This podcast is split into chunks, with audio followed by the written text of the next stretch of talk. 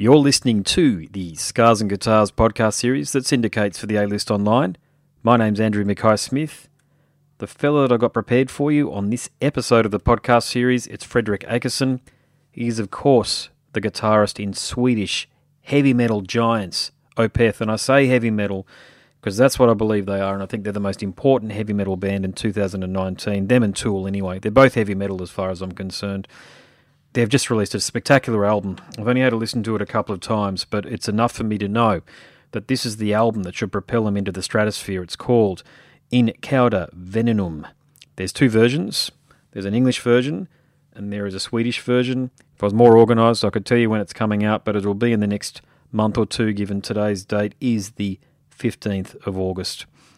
So let's have a listen to what Fredrik has to say. Here we go. Andy Mackay Smith calling. How are you? Hold on, just gonna get my earpiece to work. No worries. Now, uh, now I'm here. Sorry. No, that's all right. No How's it worries. going? Yeah, good, mate. Good to chat again. We uh, we had a conversation after the live album was released. Well, I think it was about twelve months ago. Yeah, I remember. I I recognize your picture popping up on Yeah, Skype. sweet. Yeah, I've, I've enjoyed that album a I lot. I thought it was a familiar face. yeah. Yeah, well, look, you, I got to hand it to you, mate. So I, um, I'm glad to hear you're still playing guitar in the background too, because that was one of the features. You're one of the only people that's done that, and I've done over 450 interviews at this point. And I think it's fantastic, by the way. So keep keep playing, keep on doing it. Okay. But but I uh, I've got to share this with you. I've just sent out a tweet because I've just been listening to the album, and this is what I said. Okay, so uh, I hope I get the pronunciation right, given it's Latin. So in cauda uh, venenum. Is that correct? Is that Yeah. Yep. Okay. I think so. I'm, I don't really know actually. it's Latin. In cauda venenum. Yeah. Yep. That's I it. think it sounds right. I think you should go with that. So this is what I've said. Now, keep in mind, I've only listened to it a couple of times, and I've listened to the English version and the Swedish version because Nuclear Blast um, put that in the portal for us. But my tweet says, "I'm about to jump on a call with Fredrik. So what can I say? This is the album they've threatened to make for years, and it's brilliant. It'll likely be a choice between this and Tool's album for album of the year. The Swedish version actually sounds better. That's what I've said, or sounds lit, fire. That's what I've said there. I like the way you've done that, by the way, with that one there. But um, mate, I've got to hand it to you. Congratulations, you've done it. You, you've actually released the album that I believe, and I'm just a humble musical punter, a journalist, an indie journalist who's practicing to be a, uh, a proper journalist at uni. But I think you've you've made the album that's really going to put you guys into the same space as Led Zeppelin, Pink Floyd, Sabbath, Genesis, Rainbow. There's the big comparison, Rainbow. I think you're the, the nouveau version of Rainbow. Um, wow. you know, oh, that's Thank what's man, that's what I'm hearing. I listened to it and I thought, man, Ritchie Blackmore should hear this because uh, I know he's got, his own thing going on there at the moment. But I'd love to hear a collaboration between you guys and him at this point in time. You just, I, I love the way that you've gone from, and I love death metal by the way. So I'm not shitting on death metal when I say this, but you've really, you've really progressed. You've really grown, and every album I think has just got better with you guys um, since about 2001 or so. Every album has just been a step forward. So now that I've laid all those those compliments on you, what are, you, what are your thoughts on the album? I'm so happy to hear that. Thank you very much. Um, that's of course a goal, but what you just mentioned and Hmm. hearing you say that it makes me happy because um, the goal with this album was to make a as epic album as possible. Hmm. And uh, the fact that Michael wrote the first version in Swedish, uh, that was actually a driving force Yeah. for him to finish off the songs. Basically, I think it made it more interesting for him, or challenging, perhaps, to write the lyrics in Swedish. And um, yeah, we were really, really happy with it, and I think we we really went the extra mile when it comes to re- recording. Uh, when it comes to choosing the right tones, amps, guitars, etc. Uh, also, the fact that we did rehearse properly before we entered the studio. We hadn't done that since the Watershed album. Okay. Yep. That I've always been pushing for that, and this time around we did it, and I think that was a great investment um, because uh, playing the songs together, they sink in better in your muscle memory. Yeah. Was wasn't really any question marks about anything, any part when we're we're in this actual studio. So we spent a lot of time picking the right amps. Uh, had so many guitars in the studio; it was insane because this Cool. Park Studios also owns a lot of vintage instruments, and drums and keyboards and etc. So it, it was fun, you know, and uh, we're happy with the result and uh, the feedback so far from journalists has been very good and maybe yours was one of the best. Thank you. No, that's awesome. um, yeah. it's, it feels like we have something cooking. I could tell, like the first song Michael played to me was um, the last track, All Things Will Pass. And I remember when I heard it in the rehearsal room, the demo version, I was down there to put in some solos on some other tracks. Uh, I got the goosebumps, and that's always a good sign when you get that. Yeah, I, I think you know the only problem that I think you're going to have is that this album is so good. You're going to pick up a whole bunch of new fans that are into radio rock and more mainstream things, and I think you're going to cop a little bit from some of you know the older fans that got in a Bloodbath and those sort of bands that Michael was associated with in the past. But I don't think you should give a shit, to be honest with you, at this point in time. You know, you guys have been doing what you're doing now for 25 odd years. I really love the fact that you've you've you've experimented and tried all of these different guitars because I can hear that. You know, I rate. You know, I don't know whether you recall from our last conversation, but I've always rated your guitar playing. I think you're an outstanding guitarist, and you're you're, you're one of those guitarists who has Clapton-esque tone, and you know what I mean when I say that because that all comes from very precise fingering technique and being able to hold the note at just the right uh, angle, if you like, with your fingers, and that just that's that hints of decades of experience on your part there. But I'll just go back to my, Oh. you know, original point is, man, I don't think you should. I don't know, you, you haven't raised the point. I'm raising the point, but I don't think you should care what people think if they they heap any uh, negativity on the band for progressing as far as you have been, because you're becoming a band of the people. You're probably, if you don't mind me saying, man, you're probably the most important heavy metal band in the world at the moment, and that's really Oh, saying yeah. something, you know. I mean, I think that's important for Opeth, and also Michael who writes the majority of the stuff that uh, he he doesn't really care, you know. Hmm. He he's very artistic. He likes his artistic freedom, and so does the band. It's the label can't tell us what to do. Yeah, They have absolutely no input whatsoever when it comes to um, the creative process. Um, and it's important. I think it's always been like that for Opeth. And uh, I mean, if we would do Blackwater Park all over and over again, different versions, it would be it would stagnate. It would be boring. Mhm. Uh, we still enjoy playing the that era live, definitely. Mm. If it's a, it's a, it's the foundation of Opeth, and uh, I know when maybe one of these days Michael will bring out the growls again. Who knows? You know, Hmm. uh, because his growl is actually better than ever. when we play now, it's very gut guttural, so yeah. it's more meaning sounding than in a long time. that I right? think. There you go. Okay. Yeah, so it's it's kind of funny, and we still think it's really fun to play those classics live, you know, and we will still continue with that. Mm. So it's also I think the mix between the last four albums, including Cada Venenum, there I pronounced it pretty poorly. um, the mix blend between this, you can create a really interesting uh, live set instead of only doing the, the death metal stuff. It Yeah. even though the older stuff has a lot of dynamics as well. Yeah. Uh, they have a, I look- and that part is still kind of with us, but in a different way. Yeah. I think this is such an important album. I think you guys should. This is my opinion, okay? So take it or leave it. You know, in terms of, in terms of, you know, I'm a fan as well as a journalist here, but I'm, I'm primarily talking to you as a fan here. But I'd re- when you guys come to Australia in December, I'd love to hear this album played in full.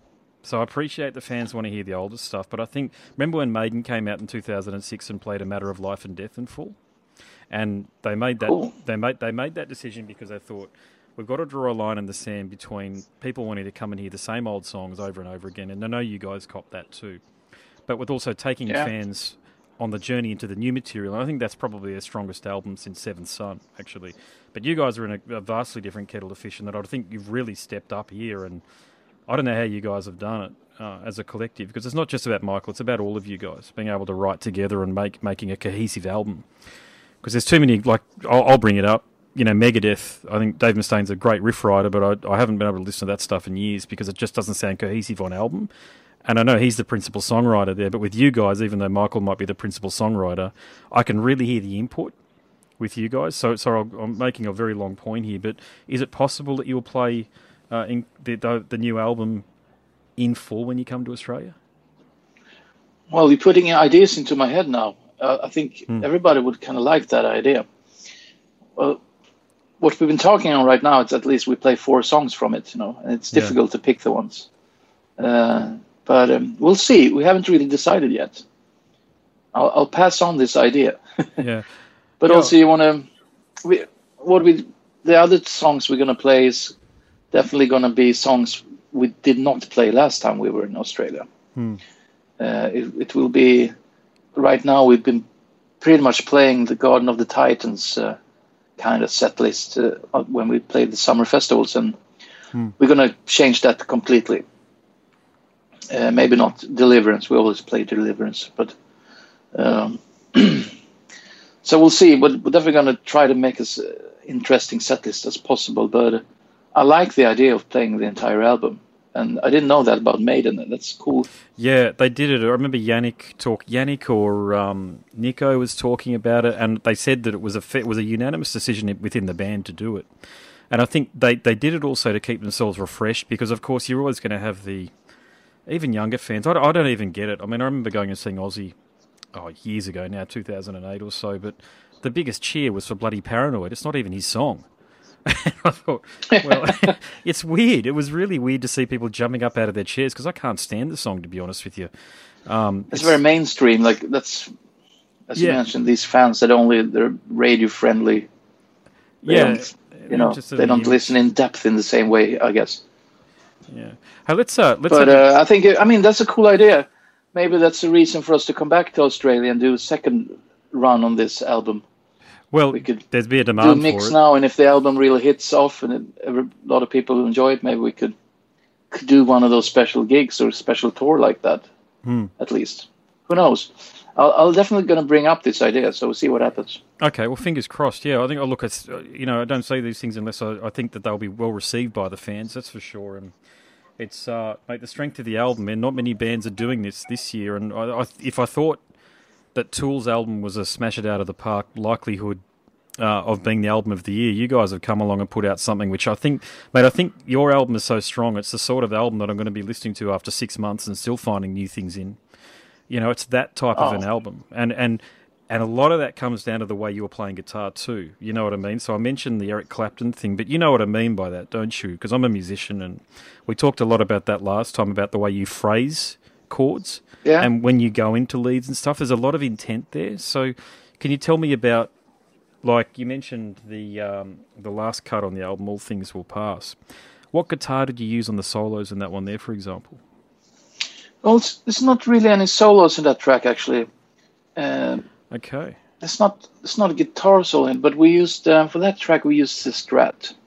Okay. We wanted to get the catch the kind of rainbow. It has a riff, so Hmm. Something like that. I can't I can't remember it actually right now.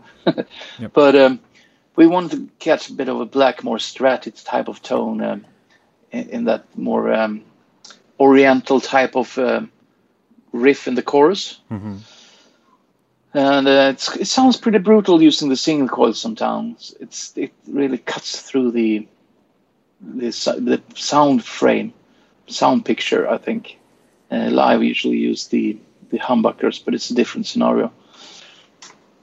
But um, well, solo wise, I think this one was a bit different for me because some of the solos I really have to play over the chords instead of Mm. playing over an, a riff. Yeah. Uh, so I could space out a little bit more. Like the fir- the second track, Dignity, there's a solo there in the beginning. We had it's just played over this. Oh, sorry, minor. Yep. Uh, and I really have to.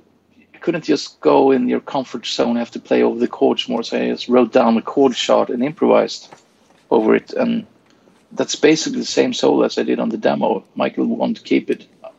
Is that And I right? just Okay. relearned it, relearned it basically, and pimped it up a little bit. Yeah, that's interesting. And also, we, we recorded three more songs that's not on the album, and a couple of really long solos on on those two tracks that didn't make it on the album. That is also where one of them it's really like playing over chords kind of thing, and Michael hasn't really given me that opportunity earlier, so I feel that was really fun for this album, especially in the solo for the ballad uh, "Lovelorn Crime." Mhm.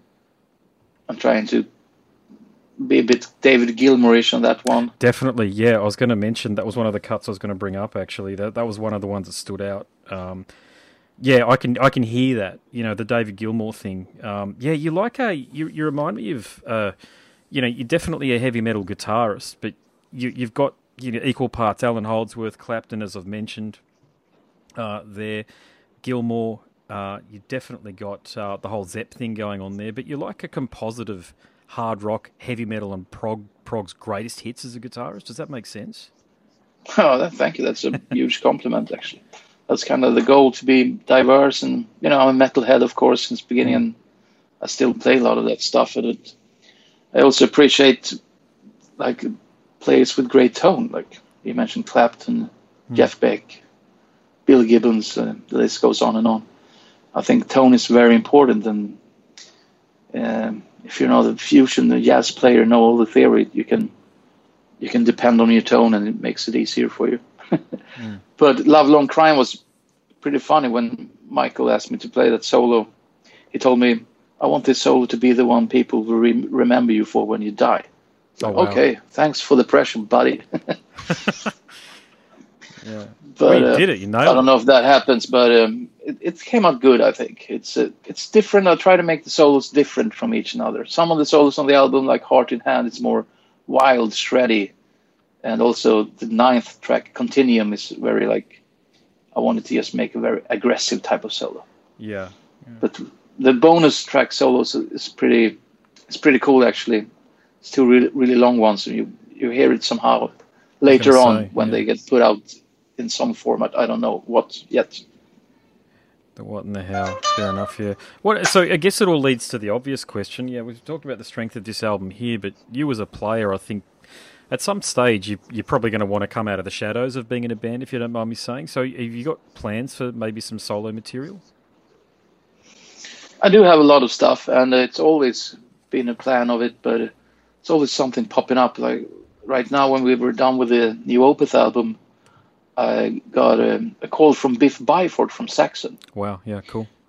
So he wanted me to play guitar on his solo album, and we started writing songs together. So I wrote two tracks, which is more progressive metal type of tracks, um, and one I did an arrangement of Scarborough Fair, uh, the folk tone, mm. which Simon and Garfunkel is most famous about but it, we, he wanted more of a heavy version of that.